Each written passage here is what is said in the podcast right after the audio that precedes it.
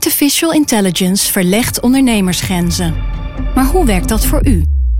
Als transformatiepartner helpt Capgemini u kansen te ontdekken en benutten, zodat we uw ideeën tot leven brengen. Vorm uw eigen mogelijkheden met generative AI. Ontdek meer op capgemini.nl/slash AI. Capgemini. Get the future you want. Dit is Haagse Zaken van NRC. Mijn naam is Lemia Aharouai. Zo vlak voor de verkiezingen voor de Provinciale Staten en de waterschappen wordt het eens tijd om te begrijpen wat die twee bestuursorganen nou precies doen. Want dat weet nog lang niet iedereen. De vraag voor deze week luidt: weet jij wat de provincie doet? Ja, ik denk dat die een hoop uh, aan de structuur van het landschap doen en aan water. Eigenlijk ook een stad toe, maar dan uh, voor uh, heel Brabant. Nou ja, die houdt zich bezig met de activiteiten van zeg maar de infrastructuur. Nee, ik weet het verder niet. Erg hè? Woensdag zijn er waterschapsverkiezingen. En niemand weet waarom je zou moeten gaan stemmen en wat die mensen hier nu eigenlijk doen. Die zorgt voor het water? Nee, dat weet ik allemaal niet. Ik heb er helemaal geen verstand van. Ja, een beetje wel. Nou, leg uit. Oh, crap. Ik, ik weet helemaal niks. Ongeveer? Ja, die zorgen dat een beetje... Ja, geen idee. Ze beheren alle, dacht ik, uh, watertjes. Die zorgen dat wij droge voeten houden. Schaam je niet als deze uh, antwoorden je een beetje bekend in de oren klinken, want ik herkende mezelf er ook wel een beetje in. De komende weken ga je natuurlijk heel veel mensen in hesjes zien met logo's van politieke partijen. Daar krijg je een roze van, tomatensoep, groene appels en flyers natuurlijk. En je gaat landelijke fractievoorzitters met elkaar in debat zien gaan. En voordat je het weet, sta je 20 maart in een stemhokje met twee formulieren voor je, twee stembiljetten, voor de provincie en voor de waterschappen. En dan weet je nog steeds niet echt waarvoor je nou precies stemt. En dat is na deze aflevering hopelijk anders. Want we gaan je uitleggen wat de provincies en de waterschappen nou eigenlijk precies doen. Bij mij Clara van der Wiel, verslaggever Binnenland voor NRC. En Clara, jij weet alles over de provinciale bestuurslagen. ik kan niet zeggen alles, maar ik weet in ieder geval wel heel veel. Ja. En herkende je een paar van die antwoorden? Absoluut. Ik vond eigenlijk zeker dat de mensen over de provinciale staten deden het behoorlijk goed. Ja. Oké, okay, dit geeft hoop. Arjen Schreuder, uh, voor jou de eerste keer bij Haagse Zaken. Jij bent ook verslaggever Binnenland voor NRC en jij volgt de waterschappen al twintig jaar. Hoe vaak uh, ben je dan ook uh, bij die waterschappen te zien? Nou, een paar keer per jaar zo. Ik volg zeker niet alle vergaderingen van het mm -hmm. bestuur, maar wel... ja, kijk, als er iets gebeurt, hè, als het als, net als vorig jaar heel droog is, mm -hmm. dan, dan, zie ik ineens drie dijkgraven in de maand. En ja, het is een beetje als bij de Elfstedentocht.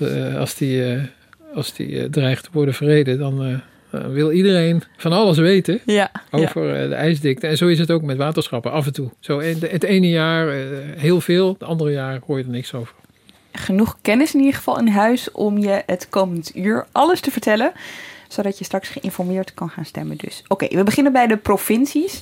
Um, ik stelde afgelopen week op Twitter de vraag: wat willen jullie weten? Onder andere over de provincie. En um, ja, ik moet zeggen, Clara, de meeste vragen gingen uiteindelijk over: ja, wat, wat doen die mensen?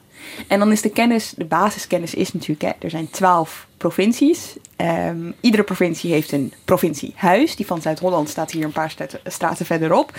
Uh, daar zitten mensen die gekozen zijn, maar daar stopt het wel ongeveer. Nou ja, dat, dat gaat al wel. Uh, dat, dat is al heel wat. Okay, dank je, dank je, dank je. het is een bestuurslaag die wij mogen kiezen, ja, inderdaad. Uh, het zit tussen de gemeentes en het Rijk in. Mm -hmm. um, ja, en, en inderdaad, elke, elke provincie heeft zo'n provinciehuis waar de, de provinciale staten samenkomen. Dat is één keer per maand als, er, als ze vergaderen. maar hoeveel, er mensen, hoeveel mensen er in, dat staten, in, die, in dat parlement zitten, dat verschilt per provincie. En dat hangt gewoon af van hoeveel inwoners er in een provincie zijn. Zo heeft het uh, provinciale staten van Noord-Brabant en, uh, en Noord-Holland, die hebben er 55, 55 statenleden. Maar in, um, in Zeeland, dat is de kleinste, er zijn er maar 39. En uh, nou ja, wat een beetje tussenin zit, is Overijssel bijvoorbeeld, daar hebben ze er 47. Ja. Dus het verschilt per provincie. Ja, en um, je hebt het over een parlement, je hebt er ook echt coalitie en oppositie, hè? Ja. Zeker. Um, na afloop van de verkiezingen, dan, dan wordt er eigenlijk gewoon net zoals dat in de gemeente gebeurt, um, wordt er door die verschillende partijen wordt met elkaar gepraat en, en komen er coalities tot stand. Mm -hmm. Nou zijn dat wel een stuk bredere coalities dan we uh, gewend zijn van zowel uh, de landelijke politiek als de gemeentepolitiek. Uh, er zitten niet zelden vijf partijen in één coalitie. Je hebt nu bijvoorbeeld in Limburg heb je een coalitie van VVD, CDA, SP, D66, PvdA. Nou, dat, dat, wow. dat toont wel een beetje aan hoe breed die coalities ja. vaak zijn. Vijf van de twaalf coalities van de afgelopen jaren zaten zowel de SP als de VVD. Nou, dat zijn natuurlijk niet de partijen die je ehm, meteen bij elkaar kunt Waarom verwachten. lukt het daar wel?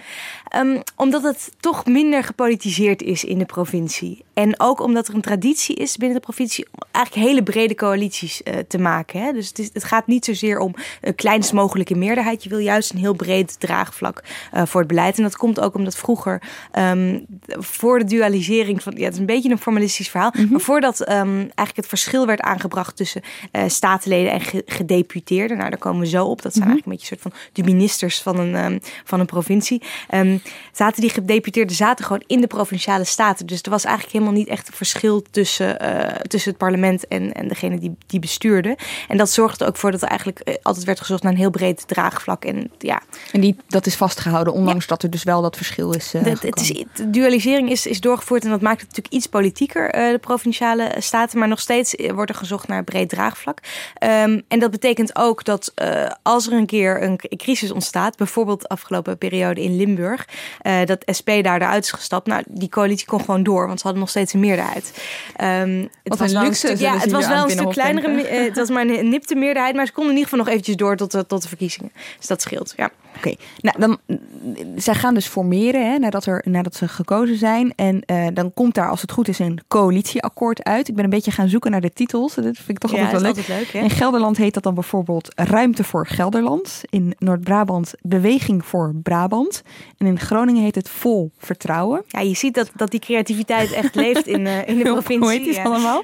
Ja. Um, op basis van die akkoorden kun je al wel een beetje zien waar die provincies over gaan. Hè? Want die hoofdstukken die gaan dan vaak over leefbaarheid, mobiliteit, energie, duurzaamheid, ja. natuur en landschap. En daar eindigt het ook wel nou, mee. Dat, dat zijn ook echt wel een beetje de taken van de provincie. Het gaat heel veel over ruimtelijke ordening. Mm -hmm. Het gaat over uh, milieu. Het gaat over energie. Het gaat over uh, het ja, mobiliteit, dus het openbaar vervoer. Um, maar het gaat ook over uh, nou ja, woningbouw. Hè? Mm -hmm. Dus waar, waar mag iets gebouwd worden en waar niet. Um, dat zijn eigenlijk de, de primaire taken van de provincie. En dat zie je ook terugkomen in die coalitieakkoorden. Ja, ja precies. Hebben zij nou wettelijke taken? Moet, moet ik het zo zien? Staat er gewoon ergens in een wet wat zij precies moeten doen? Ja, je hebt gewoon de provinciale taken. Dat, dat, ja, dat proberen ze een beetje te beperken tot zeven. Dat is uh, ruimtelijke ordening, uh, natuur, verkeer regionale economie, welzijn en cultuur, toezicht op de gemeente en toezicht op de waterschappen. Dat zijn, dat zijn de zeven die, die dan worden. Maar goed, kijk, zoals elke bestuurslaag, die bemoeien zich soms wel met, uh, met andere dingen ook. Maar dat, daar moet het eigenlijk een beetje binnenvallen allemaal, wat ja. de provincie doet. Ja, en uh, maken ze ook beleid of voeren ze alleen maar uit? Het, het meeste wat ze doen is, is het uitvoeren van, van beleid van het Rijk. Of in ieder geval zorgen dat het in goede banen wordt geleid binnen de provincie. Maar ze kunnen natuurlijk wel heel duidelijk prioriteiten aanleggen. Uh, ze kunnen wel bepalen van, nou, die weg die gaat hier en niet daar. Mm -hmm. um, ze kunnen ervoor kiezen om um, bij te bouwen, uh, terwijl het, om, of juist niet, omdat de leegstand al heel erg uh, groot is. Ze kunnen bepaalde uh, openbaar vervoerlijn wel of niet uh, financieren. Dus daarin kunnen ze wel degelijk ook wel zelf beleid voeren. Wat ze natuurlijk niet, uh, als, als ze echt ergens voor gaan liggen wat het Rijk wil, wil doen, dan komen ze natuurlijk in conflict met het Rijk. En ja, dan krijg je ruzie en dan, uh, ja. dan gaat het mis. Maar in principe kunnen ze wel ook wel echt wel eigen dingen doen. Ja. Ja. Ze kunnen besluiten om uh, wel of geen hechten af te schieten. In bijvoorbeeld, ja, nou dat, ja, dat, dat valt bijvoorbeeld heel duidelijk onder natuurbeheer. En dat, daar kan de provincie echt uh, besluiten over nemen. En dat zag je ook de afgelopen periode. Dat, ja. dat bijvoorbeeld in Flevoland um, de huidige coalitie daar dat heeft besloten. Ja, ja want de Oostvaardersplassen, Arjen, dat is op zich wel een goed voorbeeld om even te noemen. Hè? Uh, dat heb jij uh, ook van dichtbij gevolgd, jullie allebei. Um, wat was daarin precies de rol van de provincie? Want dat was, dat was, dat was een heleboel ophef in heel Nederland. Er werd gestaakt. Er was op een gegeven moment sprake van een hongerstaking, als, als ik het goed heb.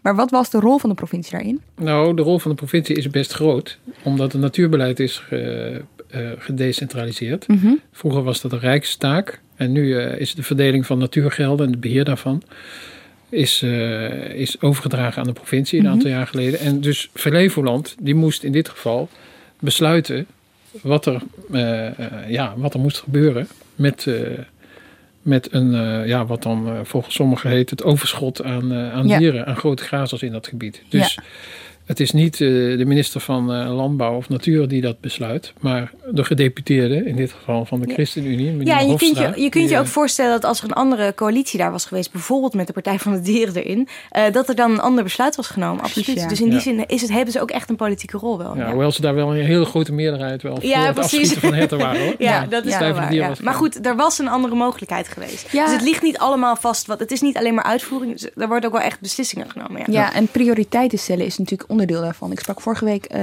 Zita Pels en zij is lijsttrekker voor GroenLinks in Noord-Holland. Mhm. En zij legt het ook zo uit dat zij krijgen een taak van de Rijksoverheid. Bijvoorbeeld het opwekken van groene energie Mhm. met windmolens. Hoeveel megawatt moet dat dan zijn? Zij zei ja, wij kunnen dan beslissen om onze reserves aan te spreken. Om dan eh, dat geld te gebruiken om eh, nog, voor nog, extra ambitieuzere tandje- tandje doelen te gaan. Ja, dat is wel een mooi voorbeeld wat je daar noemt. Want Noord-Holland is dus de afgelopen periode in flinke botsing gekomen met Amsterdam. Amsterdam die wilde graag vijf windmolens neerzetten in Amsterdam-Noord op de NISM-werf. Ehm, maar daar stak de provincie een stokje voor. Want die zei van dat, dat, mag, dat mogen jullie niet autonoom beslissen. Dat, dat, dat bepalen wij, hè, waar die dingen komen. En hoe dat dan eh, moet zijn. Nou, dat is helemaal eh, op, ja, tot hoger opgezocht. Tot aan de Raad van State. En de Raad van State heeft uiteindelijk beslist dat het Noord-Holland dat inderdaad kan tegenhouden. Want er mochten alleen bijvoorbeeld, ik geloof dat er mm, per se zes op een rijtje moesten staan. En de Raad van State zei ook van dit is zo eh, in, ja, ingrijpend op het landschap van zo'n Ja. provincie. Dat de provincie daar dus gewoon dat mag vetoen. Ja. Terwijl Amsterdam dat graag wilde. Ja, want eh, dat, dat, dat naast die wettelijke taken provincies dus ook uit eigen initiatief prioriteiten mogen stellen, dat is zelfs vastgelegd in de grondwet, las ik, artikel 124. En dat heet dan dus een open huishouding. Ja. Nou ja, dat, dat eh, houdt dus in dat ze het geld dat ze hebben, eh, en dat is best wel wat, Ja. eh, dat ze dat ook voor een deel zelf mogen bepalen waaraan ze dat uit gaan geven. Ja. En ja, de provincies, dat, dat is al een, aantal jaren wel het geval, die hebben behoorlijk veel geld in kas. En dat komt mede omdat ze betrokken zijn geweest bij de ver- verkoop van energiebedrijven, Nuon. Dus die hebben gewoon veel geld. Verschilt nogal, Ja, het verschilt hoor. Ehm, maar ze hebben behoorlijk wat geld in kas. Ze beleggen dat. Nou, ze zitten daarop. En ze zouden het ook bijvoorbeeld ja, kunnen steken in extra, in extra wegen. Of in, eh, of ja, in, in, extra tandje erbij. Bij de vergoeding van, eh, van de economie bijvoorbeeld. Ja. Dus daar kunnen ze zeker beslissingen in En dat nemen, is die open huishouding. Ja. Oké. Nou is er in 2015 nogal iets veranderd in het takenpakket van de provincies. Hè? Ze zijn eigenlijk iets kwijtgeraakt. En dat is, eh, je zou kunnen zeggen, het sociale domein waarover zij beslissingen mochten nemen. Ja. Bijvoorbeeld jeugdzorg. Jeugdzorg, ja, dat is eigenlijk het belangrijkste wat er weg is gehaald. Ja, dat is nu naar de gemeente gegaan. Ja. Dus dat is nog verder gedecentraliseerd. Ja. Zijn gemeenten nu verantwoordelijk voor. En dat heeft dan tot gevolg dat zo'n provincie eigenlijk, eh, hoe moet ik het zeggen, zich alleen maar bezighoudt met fysieke omgeving. Iets waar je als burger misschien iets verder van afstaat ook dan een onderwerp als jeugdzorg. Hè? Ja, nou ja, dat is waar. Eh, dat, dat betekent ook dat het daarom misschien wel een beetje afstandelijk voelt voor, voor veel mensen. Al zie je nou dat eh, nu klimaat zo'n ontzettende politieke discussie aan het worden is, kun je je voorstellen dat in de toekomst ook de provincie eigenlijk wel meer iets meer liefde ook krijgt. Misschien in het publieke debat of in ieder geval van mensen die, ja, die er iets om geven. Ja. Ja, ja. En het staat toch soms heel dicht bij de burger. Want ik, ik ken bijvoorbeeld in Brabant. eh, ja, eh, boeren die, die, die zijn daar wel of niet boos op de provincie. omdat ze eh, zoveel varkens mogen houden. Ja. Of zoveel stank, zo'n grote stankcirkel mogen hebben. Ja, dat, dat is- komt allemaal van de provincie. Zeker. Die, die bepalen dat. Dus dat is voor heel veel mensen, en ook in dorpen, Ja. die, Ja. van groot belang. Ligt er maar net aan wat je doet. Of je hebt veel met de provincie te maken, absoluut. Ja. Ja. Oké, we gaan het even hebben over eh, de mensen in de provincie. En dan heb ik het niet over de burgers, maar over de bestuurders. Je zei net al eventjes, vertelde je die gedeputeerden. Hè? Ja. Ehm, eh, dat kan je met een minister vergelijken, met een wethouder. Wethouder is misschien ook een goede wat, vergelijking, Wat voor, wat voor portefeuilles hebben zij? Omdat hun takenpakket dus zo Ehm, beperkt is. nou ja, ze hebben bijvoorbeeld een por- portefeuille mobiliteit, ruimtelijke ordening, milieu, Mhm. eh, financiën natuurlijk ook een belangrijke. Eh, en dat zijn ook dat zijn fulltime banen. En dat zijn ook mensen met, met een chauffeur bijvoorbeeld. ja, eh, dat, dat is nog wel grappig, omdat ik, ik, ik kwam een, iets tegen van een SP'er in, in Limburg. Die, die de eerste zes weken heel erg zei van, nou, ik wil geen chauffeur, want dat wil ik helemaal niet. Maar toen toch moest ik toegeven van, nou, het is wel heel erg handig. Want het is gewoon een drukke baan en je moet op heel veel verschillende eh, plekken tegelijk zijn. Dus het zijn, eh, ja... Gezwicht voor het kapitalisme. Ja, het is dus, dus net wel iets prestigieuzer dan, eh, dan een wethouder. Die, de meeste die ik ken, die Ja. hebben geen, geen auto Ja. met chauffeur. Ehm, ja, maar je gaat natuurlijk ook over wet best wel wat. Want een provincie is toch wel een stuk groter dan een gemeente. Dus ja, nee, het, is wel, het, zijn, het zijn belangrijke mensen, ja.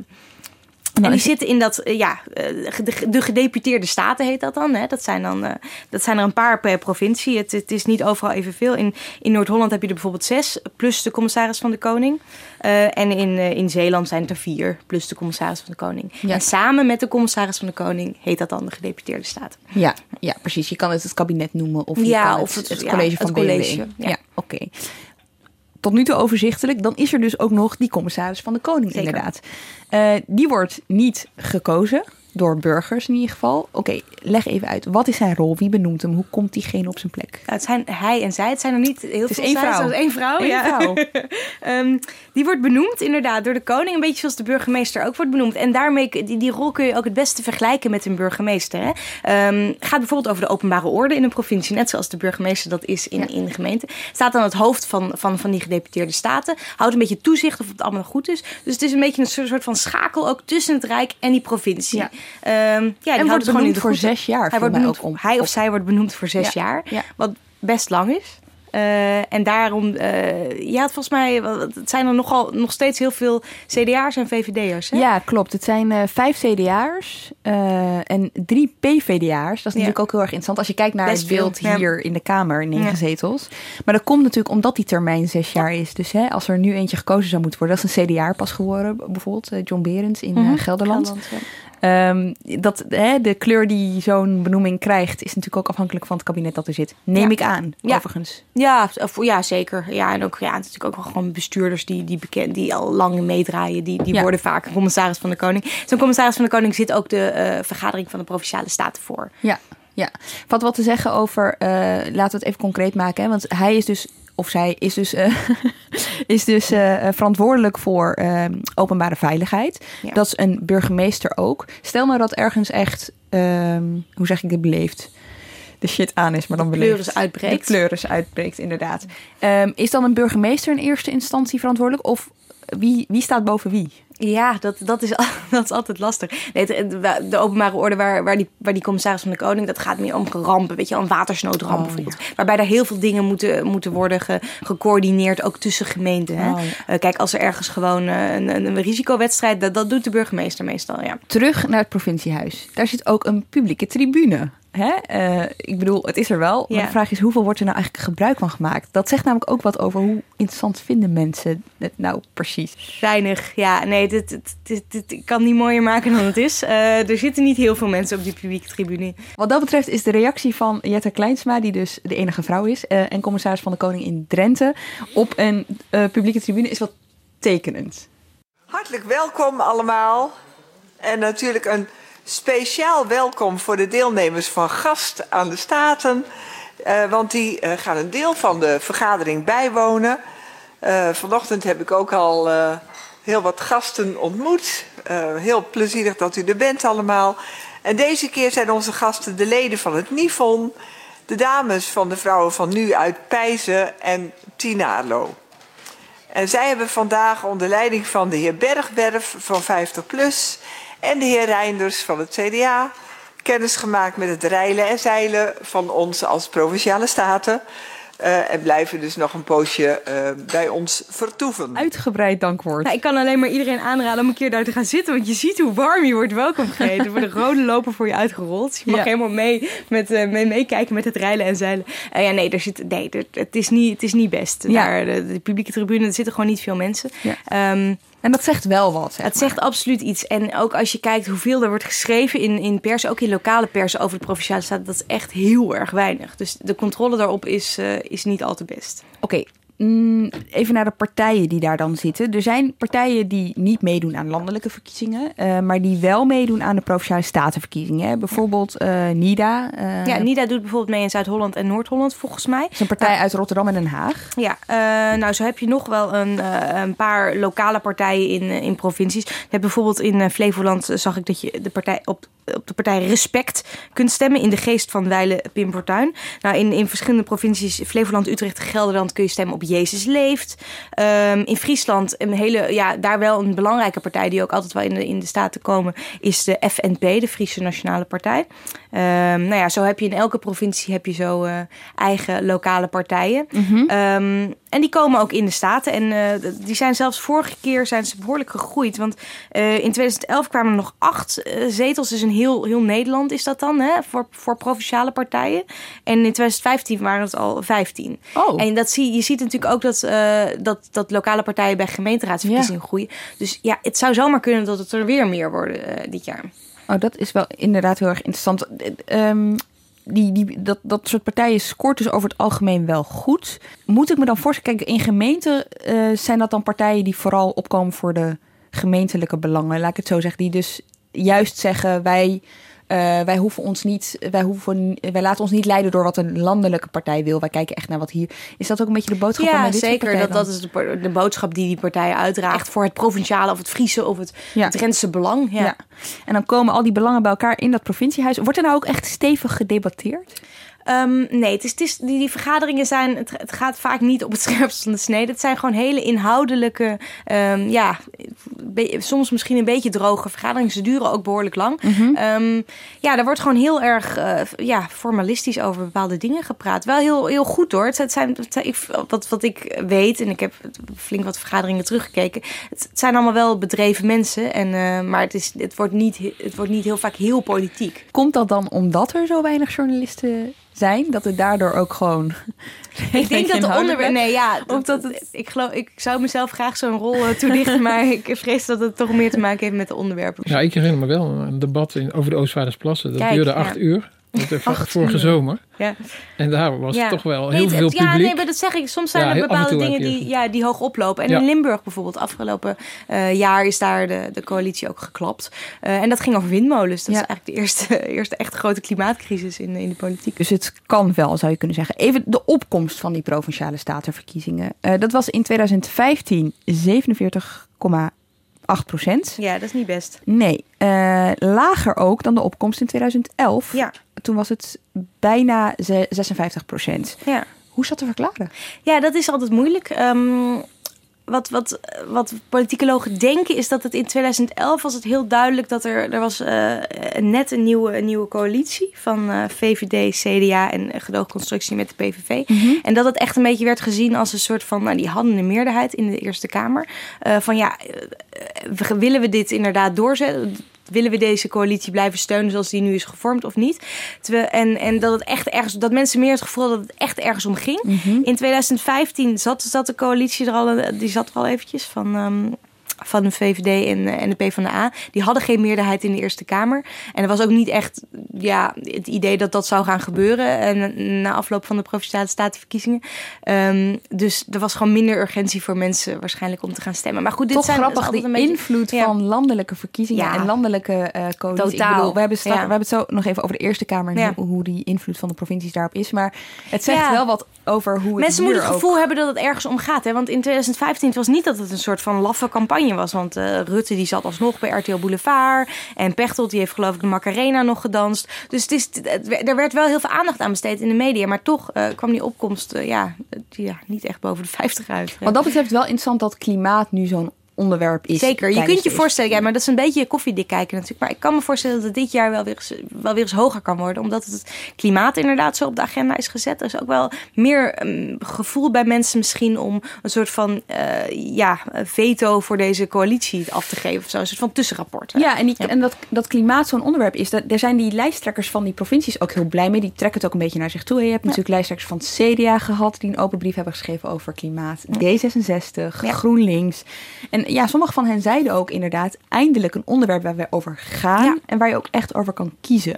Dus dat kan nog wel eens invloed hebben, inderdaad. Het is koffiedik kijken, maar... Ja, ehm, zeker. Ja. Oké, we weten dus dat die provinciale statenverkiezingen vooral ook van belang zijn voor de landelijke politiek. En dat is dus, we zeiden het al, omdat die staten uiteindelijk bepalen hoe de samenstelling van de Eerste Kamer wordt. Waarom zijn het eigenlijk de provinciale staten die de Eerste Kamer kiezen en niet gewoon wij, de burgers? Ja, dat is wel een goede vraag. Nou, tot, tot, tot 1848 werd de Eerste Kamer gewoon aangewezen door de koning.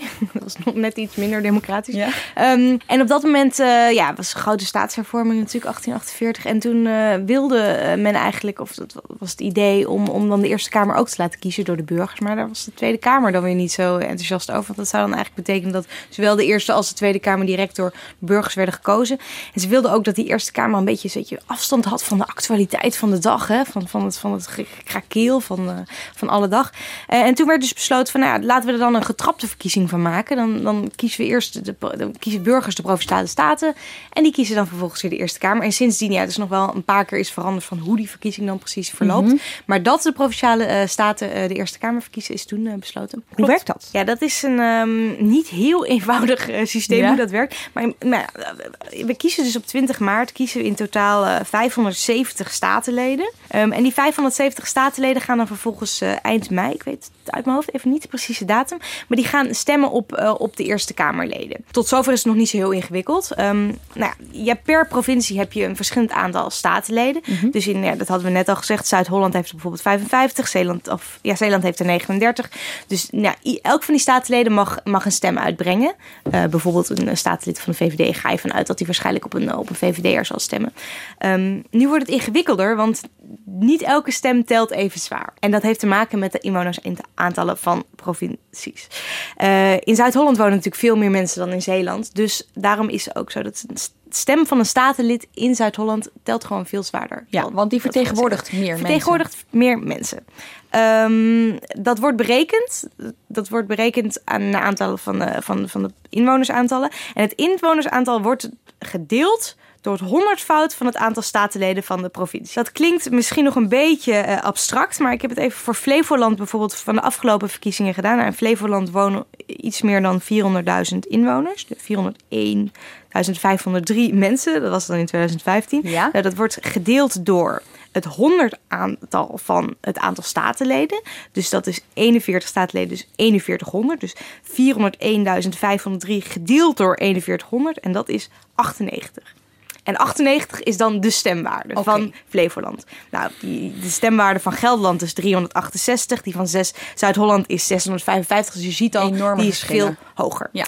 Um, dus die gaan allemaal stemmen eind mei. En, en die stemwaarde die, die bepaalt hoe zwaar die stem telt. Nou, ik heb beetje nagedacht over hoe ik dat nou het beste kan uitleggen um, met de metafoor. Nou, ik had er twee. Ik ga ze gewoon alle twee eventjes, ja, maar. Um, eventjes zeggen. Nou, stel, uh, je ziet die statenleden, dat zijn er 570, zie je als um, een groot koor. Hè? En iedereen heeft een microfoon vast. Dan worden de microfoons, de, de, de, het volume van de, de statenleden uit de grotere provincies wordt gewoon net iets harder gezet. Dus die hoor je beter. Nou ja, dat is de, de eerste metafoor waar ik op Ja. kwam. En de andere was, um, stel um, je gaat naar een filmfestival en er wordt een soort van publieksprijs uitgereikt voor de beste film. En iedereen krijgt zijn blaadje.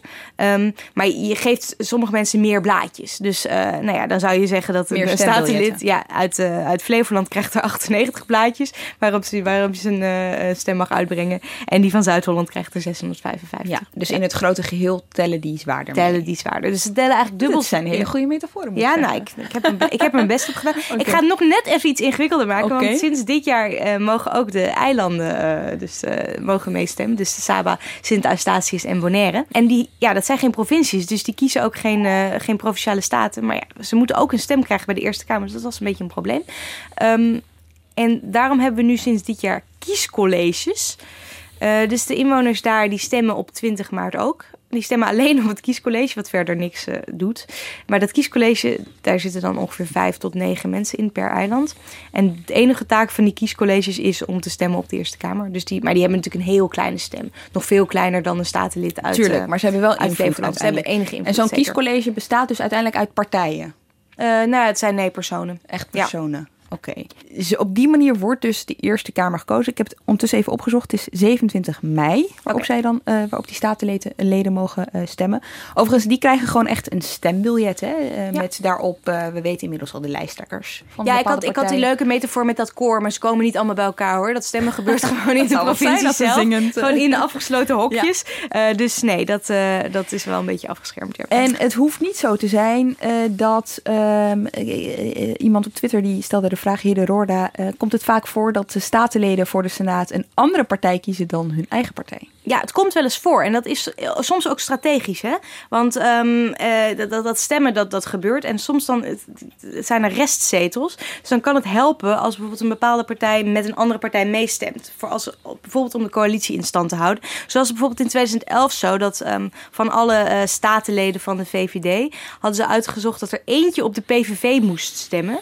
Want dan zou net de juiste stemverhouding zijn om de PVV een extra zeteltje erbij te geven. En voor de VVD zou het toch niks uitmaken.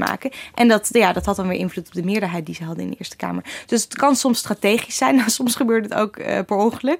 Eh, in 2011, ja, dat is een hele bekende blunder, eh, was het staatslid Wim Kool. Ja, het is jammer dat zijn naam nu nog steeds ehm, hier aan verbonden blijft. Maar van de D66-fractie in, in Noord-Holland, die bracht per ongeluk een ongeldige stem uit door niet met rood potlood, maar met blauw potlood ehm, Hoe te kan stemmen. dat? Ja, en ja, het had best wel wat effect, want daardoor heeft eh, D66 daarna geen zesde zetel in de Senaat hier gekregen. Maar is blijven steken op vijf. Dus dat kan, dat kan eh, best wel wat eh, invloed hebben. Ja. Zeker, zeker. En, we, en we hadden het net over eh, de niet-landelijke partijen die wel in de provincie vertegenwoordigd zijn. Hè? Zoals Respect of NIDA. Ja. Ehm, die hebben dus niet een landelijke partij waar ze automatisch op Nee, die stemmen. kunnen zelf kiezen in principe. En nou heb je wel in, sinds een enige tijd heb je een soort van landelijke lokale partijen voor de Eerste Kamer. Nou, dat heet dan de onafhankelijke senaatsfractie, de OSF. Hè. De meeste eh, van die lokale partijen zullen daarop stemmen. Eh, nou ja, het, het ging in 2015 dus om 15 statenleden die ergens op zouden kunnen stemmen. Maar niet allemaal. Ehm, dus eh, als landelijke partij kun je ook een beetje gaan flirten hè, met, die, met die onafhankelijke of die, ja, die lokale ehm, eh, statenleden. Om, om ze een beetje over te halen om misschien toch op jou te stemmen. Dat doet Rutte ook wel regelmatig. Ja, hè? dat, doet, dat heeft Mark Rutte in Ja. het verleden zeker gedaan. Ja, zeker als het echt om een hele kleine meerderheid gaat, dan, ehm, dan, is dat, dan kan dat nog best wel effect hebben. Ja. Nou, de meeste stemmen op de OSF, maar ze, ja, het hoeft niet. Ik weet dat in 2015 bijvoorbeeld Jos van Rij, die was op dat moment gerooid- al gerooieerd door de VVD. Ja. Maar de OSF, ja, daar kreeg, had hij ook ruzie mee gekregen. Of dat, dat, dat, dat liep ook niet lekker. Dus hij heeft uiteindelijk toch gestemd op de eh, VVD eh, als statenlid eh, in Limburg. Ja. Oké, Hidde Roorda had nog een vraag op Twitter. En die vraagt zich af, is er een soort van algemene gedachte binnen die statenleden... over het feit dat de komende verkiezingen... en eigenlijk alle statenverkiezingen schrijft hij erbij... toch meer worden gezien als verkapte senaatsverkiezingen... in plaats van dat het over hen gaat. Ja, dat, ik denk dat, ehm, maar ik, ik heb ze natuurlijk niet allemaal ondervraagd, maar ik denk dat ehm, dat een beetje hetzelfde is als bij de gemeenteraadsverkiezingen. Het is een beetje een dubbele houding. En aan de ene kant eh, blijkt ook wel uit, uit, uit opinieonderzoeken uit het verleden dat die statenleden zich een beetje miskend voelen. Hè? Mhm. Want dan wordt alle aandacht gaat naar die eerste Kamer, naar die, ja, toch de Eerste Kamer die ze uiteindelijk kiezen. En de landelijke politiek, het wordt echt gekaapt. Hè? Dat zie je ook aan de debatten die binnenkort zullen Mhm. plaatsvinden. Het gebeurt allemaal door landelijke politici. Dus te weinig aandacht voor de provincie, boehoe. Maar aan andere kant betekent die aandacht van die eh, landelijke politiek wel dat er meer mensen komen. En dat het meer gaat leven onder de mensen. Hè? Dus zonder dat eh, Mark Rutte bij RTL Boulevard zou zitten of Ja. zo, eh, zou die verkiezingen gewoon bijna niet bekend zijn. Dus het is een beetje een dubbele verhouding. Aan de ene kant helpt het om meer publiciteit te krijgen. En dat echt mensen het gevoel hebben van, oh, dit gaat ergens om. En aan de andere kant raakt het wel een beetje ondergesneeuwd natuurlijk in dat landelijke politieke geweld. Ja. Ja. Een van de taken van de provincies is om toezicht te houden op de waterschappen. Het wordt tijd om het daar nu ook eens over te hebben. Ehm, Arjen, het aantal waterschappen ligt een stuk hoger dan het aantal provincies, hè? Er zijn er 21. Ja. Het zijn er eigenlijk heel weinig als je bedenkt dat in 1950 er nog 2600 waren. Alles is relatief. Ze, zijn, eh, ze, zijn, ze hebben ze helemaal suf gefuseerd Ja. de afgelopen eh, decennia. Ja, nu zijn er dus 21 over. Een, een eh, kleine steekproef ehm, om mij, bij wat mensen om me heen leverde vooral steekwoorden op. Dijken, droge voeten, water, weet je wel, dat soort dingen. Laten we het voor eens en altijd hardop zeggen. Wat zijn nou precies de taken van een waterschap? Nou, ze, zorgen voor eh, veiligheid, dat we niet eh, verdrinken. Mhm. Ze zorgen voor schoon water. De helft van het, al het geld van de waterschappen gaat ongeveer op aan het, eh, het, het reinigen, het zuiveren van rioolwater. Mhm. En, en er moet ook voldoende water zijn. Net als vorig jaar tijdens de, de grote droogte. Ja. Eh, ja, dan, zijn de waterschappen eh, verantwoordelijk voor dat het water verdeeld wordt over, eh, Heel de- Nederland. Over heel Nederland en dat het eerlijk gebeurt. En als je zegt veiligheid, dan moet ik meteen denken aan dijken. ja, hè, precies. als het gaat om dijken. water. En, ja, eh, net als afgelopen zomer zijn er heel veel eh, waterschappers eh, liepen op dijken. Ik heb daar zelf ook meegelopen Oh ja? in eh, Rotterdam. Om te kijken of er niet al scheuren waren Ja. in dijken. Hoe werkt dat dan? Dan eh, is het letterlijk kijken of je ergens een scheur ziet of eh, klinkt dat te makkelijk? Ja, nee, dat, eh er zaten af en toe, eh, ik herinner me in, in, in dat geval, eh, ja, twee kuilen die net iets te diep waren om, eh, om, eh, om er niks aan te doen. Dus Ja. ja, ja toen werd, er- wordt, wordt er een aannemer gebeld en die, eh, die, die, die repareert de boel weer een beetje. Ja, ja, ja. Ja. Iets heel concreet eh, voor mensen. Je betaalt mee aan waterschapsbelasting. Misschien is dat het eerste wat het heel concreet maakt. Ja. Hoe werkt dat precies? Ja, je betaalt dus heffingen en die zijn over het algemeen allemaal samengevoegd met gemeentelijke belastingen. Mhm. Dus je krijgt eh, iedere maand een, eh, een aanslag, of ieder, ja, per jaar eigenlijk, voor eh, gemeentelijke en waterschapslasten. Ja. Dat is dus voor een deel belastinggeld dat door de waterschappen wordt geheven. Dus de waterschappen hebben het recht, best bijzonder, om belasting van ons eh, te vragen. En hoe, eh, hoe eh, vrij zijn ze daarin? Met andere woorden, betalen, bepalen zij echt zelf tarieven bijvoorbeeld? Ja, ja, daarover is ook Hm. discussie binnen het bestuur. Ja. Ja, de verschillen zijn niet zo heel groot. Nee, maar er zijn soms wel. Ja, wij hadden zelf, geloof ik, in de krant vorig jaar nog een bericht dat door de droogte, dat daardoor de waterschappen dachten dat de tarieven ja, wel wat hoger zouden worden, omdat er allerlei maatregelen genomen moesten worden. Eh, Ik, ik, ik stel die vraag ook, want eh, ehm, goed, de provincie is natuurlijk de toezichthouder. Ja. Maar eh, wie geeft, ehm, krijgen zij de taken mee, die waterschappen, vanuit de Rijksoverheid of ook echt vanuit die provincie? Of zijn zij helemaal soeverein en bepalen ze alles helemaal zelf? Ze hebben dus die, die algemene taken Ja? en die, die, die voeren ze uit. Maar het is niet zo dat de provincie zegt je moet nu dit doen. Oké. En eh, dan voeren zij alleen maar uit. Nee, zij zijn eh, op dit beperkte terrein, water, zijn ze wel autonoom. Ja, en dan hebben we dus 21 waterschappen, betekent dus ook 21 besturen. Laten we Ja. het daar even over hebben. Ja. Elke waterschap heeft een aantal zetels. Ja. Dat zijn er over het algemeen 30. Ja, je hebt dus een, eh, een dagelijks bestuur met aan het hoofd een dijkgraaf. Die is benoemd voor zes jaar. En Wie benoemt hem of haar? Dat is een rijksbenoeming, maar op voordracht van eh, het algemeen bestuur. Nou, die dijkgraaf wordt bijgestaan door een aantal heemraden. Zo, noemt, zo wordt dat genoemd. Dat zijn eigenlijk wethouders. En anders dan bij de provincie, die heemraden, dat zijn eigenlijk deeltijdfuncties. Dat Oké. een beetje een zwak punt vind ik, Ja, binnen dat- de waterschappen, want ze steken er vaak veel meer tijd in. Dan, eh, dan, ze, dan waarvoor ze beloond worden. Kunnen we het even concreet maken? Wat is, hoe ziet een dag van een dijkgraver uit bijvoorbeeld? Je bent wel eens mee geweest, toch? Ja, het is natuurlijk eh, een, een, een, eh, de, de, de spil. Hè? Hij of zij is de enige die, die dagelijks ook met zo'n ambtelijke organisatie in de weer is. En die dus alle besluiten voorbereidt. En ook voorzitter is van het, niet alleen van het dagelijks bestuur, maar ook van het algemeen bestuur. Ja. En dat, dat komt weer één keer in de maand samen. Ja. En ja, daarnaast zijn er allerlei commissievergaderingen of eh, werkbezoeken. Waar, die- waar die bestuurders ook bij worden betrokken. En is er nou ook echt Maar Dijkgraaf is echt een belangrijke, belangrijke eh, figuur. Hij staat, hij, staat, hij staat aan de top van Ja, zo'n waterschap. ja. En, Goed betaald ehm, trouwens. Oh ja? Ook nog. Ja. Hoeveel? Eh, ik meen 9000 euro per maand. Oh, dat. En heeft hij een chauffeur? Dat dacht ik wel. dat weet ik niet helemaal Nou. zeker. Weer een. Ja, ja, ja. En die heemraden, die doen dat dus eh part-time. Ja, Ehm, en die hebben dan bijvoorbeeld een... eh, Ik bedoel, wat voor posten hebben zij? Portefeuille, Ja, wat voor portefeuille. portefeuille? Dijken bijvoorbeeld. ja waterveiligheid hè? Ja. Dus, eh, of, of waterzuivering. Ja. Eh, nou, je hebt, je hebt, je hebt vaak discussies tussen... dat is het aloude discussiepunt in waterschappen. Eh, moet je nou voor de boeren Mhm. opkomen? Of eh, moet je voor de natuur opkomen? Ja. En, en boeren wil graag dat het water in de Nederlandse bodem op de weilanden laag staat. Mhm. Dan kan hij er goed bij. Ja, en natuur, eh, ja, die, die natuurjongens die willen niks liever dan dat het een beetje eh, sopt. Ja, Zodat er ja. eh, gezellig veel eh, vogeltjes en... eh, Tegengestelde belangen. Ja. En wat ik dan zo interessant vind is... dit is het enige bestuursoverheidsorgaan... waarin er iets bestaat als geborgde zetels. ja, Leg even uit, ik, de vraag van Axel Boomgaars op Twitter... die wilde eigenlijk echt alles weten over die geborgde zetels. Hoe is dat zo gekomen? gekomen? Waarom is die verdeling van doelgroepen zoals het is? Ehm, en is er een discussie over of dit wel kan? Laten we beginnen bij het begin. Geborgde zetels, wat betekent dat? Nou, dat zijn zetels in het, eh, in het dagelijks bestuur. Dus je hebt een waterschap, dat heeft ongeveer 30 eh, zetels. Ja. Ik geloof 7 tot 9 van die zetels, die kunnen wij straks niet kiezen. Mhm.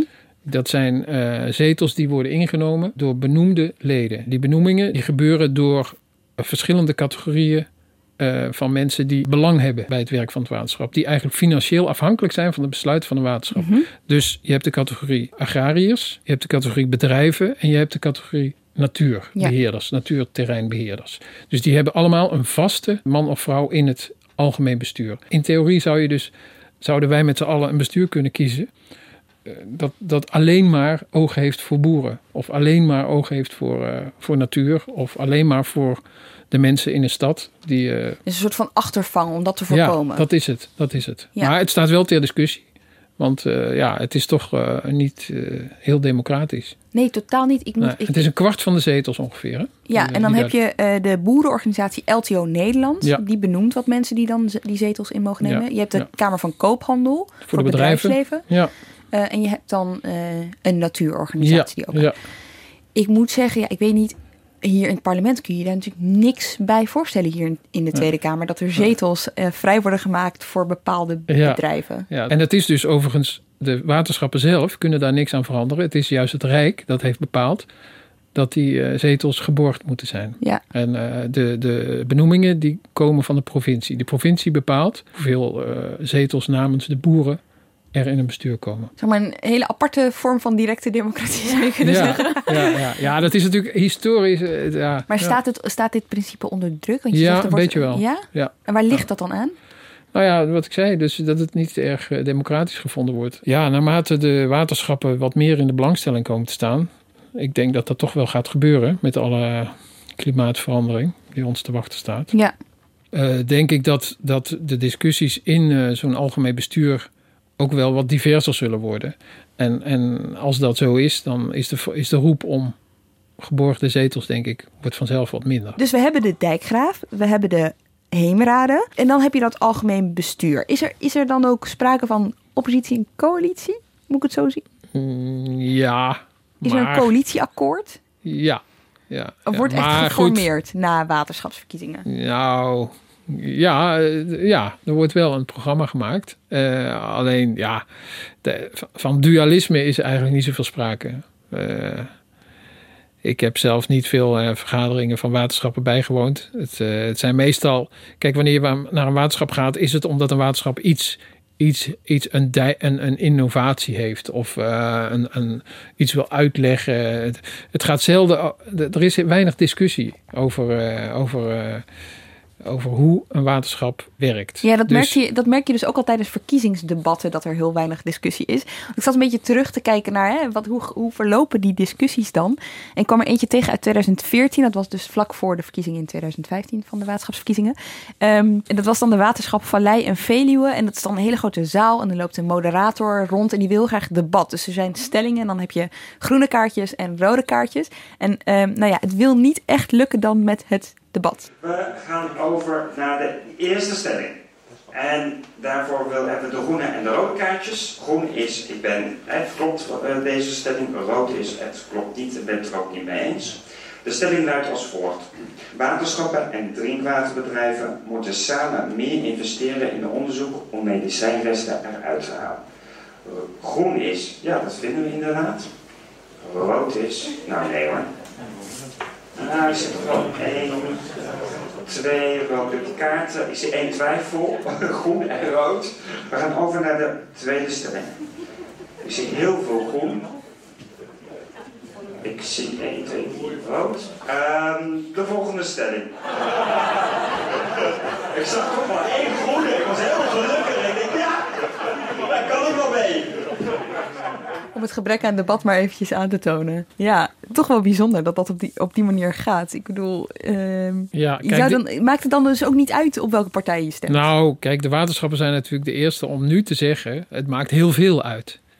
Het is, eh, kijk, wat, wat zij niet hebben is dat je, zoals bij een provincie of natuurlijk bij het Rijk, kunt kiezen. Nou, we gaan ons geld uitgeven aan bejaardenhuizen of, eh, of aan ziekenhuizen of aan, eh, aan, aan, aan windmolens. Ja. Dus het, het, het beleidsterrein is nu eenmaal beperkt. Ja. Eh, maar zeggen die waterschappen binnen dat beleidsterrein kun je toch heus wel heel veel kiezen. Je, je, kunt, je kunt ervoor kiezen om het water nog meer te zuiveren dan eigenlijk al nodig is. Voordat de drinkwaterbedrijven het eh, gaan gebruiken. Je kunt eh, extra eh, paden langs, langs rivieren aanleggen om de recreatie te bevorderen. Het klinkt Of- allemaal zo minimaal. ja, het is, het is het, ook, een takenpakket is natuurlijk een, een groot thema. Oh ja? Van, van ja, moet, moeten wij ons gaan bemoeien met klimaatverandering? Moeten wij, Want tot nu toe... moeten wij bijvoorbeeld regentonnen gaan subsidiëren in tuinen? Of, of is dat meer een taak voor de gemeente? Ja, jij sprak onlangs Rogier van der Zanden. Hè? Hij is Ja. de voorzitter van de Unie van Waterschappen, Ja. zeg maar alle waterschappen bij elkaar. Ja. Ehm, hoe kijkt hij hiernaar? Eh, nou ja, hij, hij zegt dus van eh, kom allemaal stemmen, want het is, eh, het, is, het, is, het is van groot belang en de klimaatverandering komt eraan. En zeg wat wij moeten doen. Bij ons gaat het tussen water, water en water. Terwijl bij gemeente of provincie of het Rijk gaat het, nou, dan kun je inderdaad eh onderbroek afleggen tegen minimabeleid. Dus je kunt natuur tegen wegen. Alle thema. We hebben het thema water. Ja. Dus het aantal onderwerpen waar het over gaat is bij ons klein. Dat is allemaal watergerelateerd. Maar er zijn partijen. Dan zie je bijvoorbeeld een verschil ten aanzien van hoeveel tijd, moeite en geld men wil besteden aan eh, waterkwaliteit. Dat is een thema. Eh, daar zie je dat ze heel verschillend denken over hoe actief waterschappen zouden moeten zijn als het gaat om zelf energie opwekken. Dus bijdragen ook aan klimaatneutraal worden. Mhm. Eh, daar zie je verschillen. Je ziet natuurlijk een classic verschillen ten aanzien van de tarieven, hè, de, de belastingen. Ja. Dat zijn al drie topics eh, die nou eens niet gaan over traditionele taak dijken, Mhm. maar die wel verschillend zijn. Ik denk dat er wel te kiezen valt. Het thema is normaal niet zo breed als bij andere overheden, maar ongelooflijk Oké, belangrijk. dus hij zegt dat verschil is er wel eh, degelijk. Maar ik wil wel even iemand tegenover zetten. En dat is journalist Chris Albert. Die volgt de waterschappen. Die, nee, die is eh, regelmatig naar vergaderingen geweest en zo. En die kijkt er toch wel anders tegenaan. En ja, het waterschap, ja, daar komt altijd uit dat het water veilig moet zijn en schoon en dat de dijken moeten functioneren. Dus daarbij maakt het al helemaal niet uit. Ik bedoel, je hebt natuurlijk geen socialistische dijken, liberale dijken en christendemocratische dijken. Dit, ik kan me voorstellen dat dit ook wel de, de discussie opwerpt. Moet, eh, moeten die waterschappen überhaupt een politieke kleur hebben? Is dat belangrijk? Zij zelf vinden van wel. Ja, het is eigenlijk de trits belang, betaling en zeggenschap. Dus je hebt belang dat er, dat er iets gebeurt aan water. Eh, je betaalt ervoor. Dan heb je ook het recht om er iets van te vinden. Wat er met je geld gebeurt. Dus dat is de reden waarom, waarom zij zeggen: Nou ja, je moet, je moet iets te kiezen hebben. Ja. Als je, er is bijvoorbeeld ook een discussie: moeten we die, eh, die, die, die belasting, moeten we die bijvoorbeeld voor minima kwijtschelden? Nou, de, de, de ene partij vindt van wel, de andere vindt van niet. Dat zijn de discussies die in waterschappen En dat spelen. mogen zij zelf beslissen? Ja, dat mogen ze zelf beslissen. Ja, oké. De relevantie van die verkiezingen. Eh, ik bedoel, voor veel mensen staat het niet per se heel erg hoog. Hè? Waar, ga jij nou op stemmen eh, tijdens de waterschapsverkiezingen? Er zit ook geen landelijke eh, eh, relevantie aan, zoals dat bij de provinciale staatsverkiezingen wel is. Dat, dat roept natuurlijk ook wel de vraag op. eh, ik kreeg hem ook op Twitter van Francine Capelle, die zei: Kijk, ik wil graag weten waar ik op moet letten bij die waterschapsverkiezingen, maar ik heb gewoon helemaal geen idee. Ik woon en werk in de stad. Ik zie alleen maar water in grachten voorbij stromen. Help. En dat is natuurlijk wel zo. Veel mensen hebben helemaal niet zoveel te maken met water. Die waterschappen zelf zeggen, ja, als, als je ons niet ziet, dan gaat het goed. Ja. Eh, ja, de meeste mensen hebben ook niet zoveel eh, te maken met loodgieters. Maar als je wc verstopt is, dan heb je hem toch nodig. Dus zo is het ook met waterschappen. Als die gracht overstroomt, Mhm. dan, eh, ja, dan heeft ook die mevrouw daar last van. En als, zij haar, als haar rioolwater niet wordt gezuiverd, ja, dat is ook een probleem. Dus indirect hebben we natuurlijk allemaal te maken met water. Hoe, hoe zit het precies met de opkomstcijfers van waterschapsverkiezingen? Die eh, waren dramatisch. Mhm. Eh, 2008 was een, was een rampjaar voor de waterschappen. Tot 2008, meen ik, kon je individueel eh, kandidaat stellen. Dat is in 2008 veranderd. Dan moest je je aan een lijst verbinden. Vervolgens was het ook het jaar waarin je nog steeds per post je, je stem moest uitbrengen. Per post? Ja, Ik- kun jij dat een nog herinneren. Clara? Ik weet het nog, ja. Heb je ooit gestemd op de waterschap? Ja, zeker heb ik dat gedaan. Ja. Oh, wat goed. Ik heb Meestal mijn op een- gedaan. Meestal op iemand die je dan kent. Of Nou, zo, of dat- die je dat niet, maar goed, ja, nou ja, zo ging dat dan. En eh, dat was eigenlijk het, eh, het jaar waarin veel politici zeiden van... ja, die opkomst was zo laag. Dat, laten, we, laten we ze die waterschappen afschaffen... of laten we ze in ieder geval die verkiezingen afschaffen. Eh, en, en vervolgens ja, is er toch het een en ander gebeurd. Eh, eh, ook trouwens in het kabinet... Rutte heeft nog, ik dacht één of twee, in 2012 meen ik, stond nog dat de waterschappen zouden moeten worden opgeheven en opgaan in landsdelen, waarin ook de provincies zouden, zouden opgaan. De waterschappen blijven toch allemaal apart bestaan. Het kabinet wilde ze eigenlijk samenvoegen, maar dat plan is nu overboord gezet. Volgens minister Schultz doen de waterschappen hun werk uitstekend. Ze zorgen voor schoon drinkwater en droge voeten. En wat goed werkt, moet je niet veranderen, vindt de minister.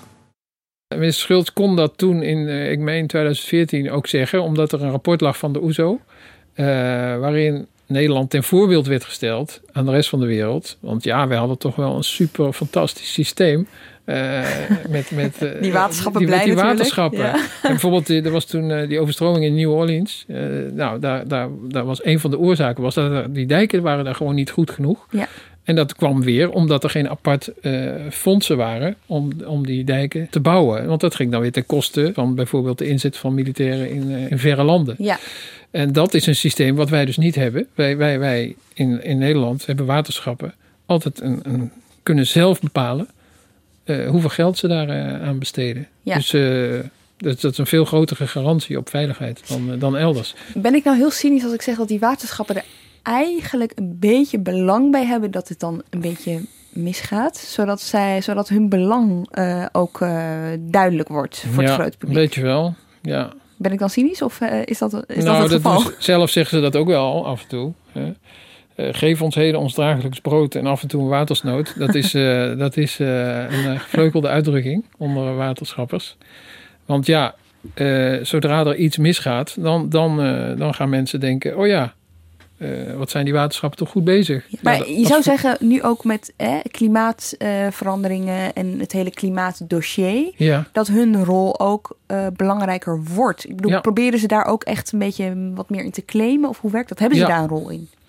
Nou, Behalve de uitvoerende rol dan, hè? Zij worden natuurlijk ook belangrijker. Naarmate wij meer eh, geconfronteerd worden met klimaatverandering, worden zij belangrijker. Als, als eh, eh, ik geloof 60% van Nederland, als we geen dijken hadden, zou, zou onderlopen. Hun werk wordt alleen maar belangrijker. En daarom heb ik zelf het idee dat ja, van, van opheffen, er is echt de komende decennia geen sprake meer. Ze zullen hooguit alleen maar belangrijker worden. Maar ze kunnen nog wel wat doen aan, aan hun zichtbaarheid. Dat heb ik wel. dat, dat lijkt me wel. Zijn ze daar zelf ook mee bezig? Ik bedoel, dat moeten ze toch wel. zelf ook doorhebben? Er komt maandag eh, een eh, campagne, wordt er gestart. Komt er ook een, een stemhulp. En dan kun je zelf kun je, kun je de verschillen kun je zien tussen de partijen. Oké, nu wil ik van jullie allebei weten.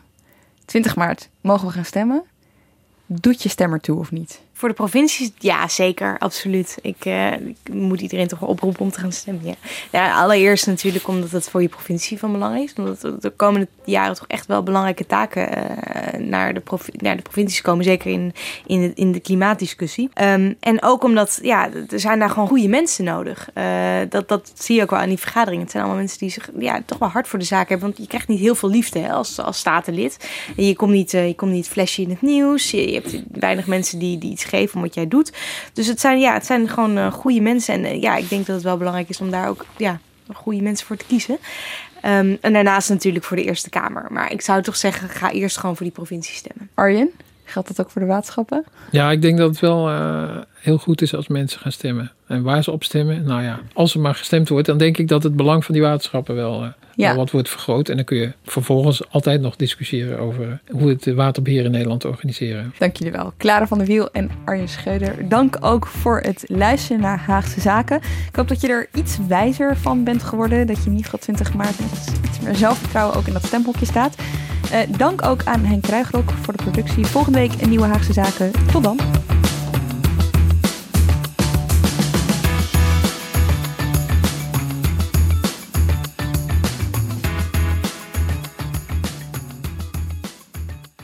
Je hebt aardig wat vermogen opgebouwd. En daar zit je dan, met je ton op de bank. Wel een beetje saai, hè? Wil jij, als belegger, onderdeel zijn van het verleden of van de toekomst? Bridgefund is een slimme fintech die een brug slaat tussen de financiële behoeften van ondernemers en van beleggers.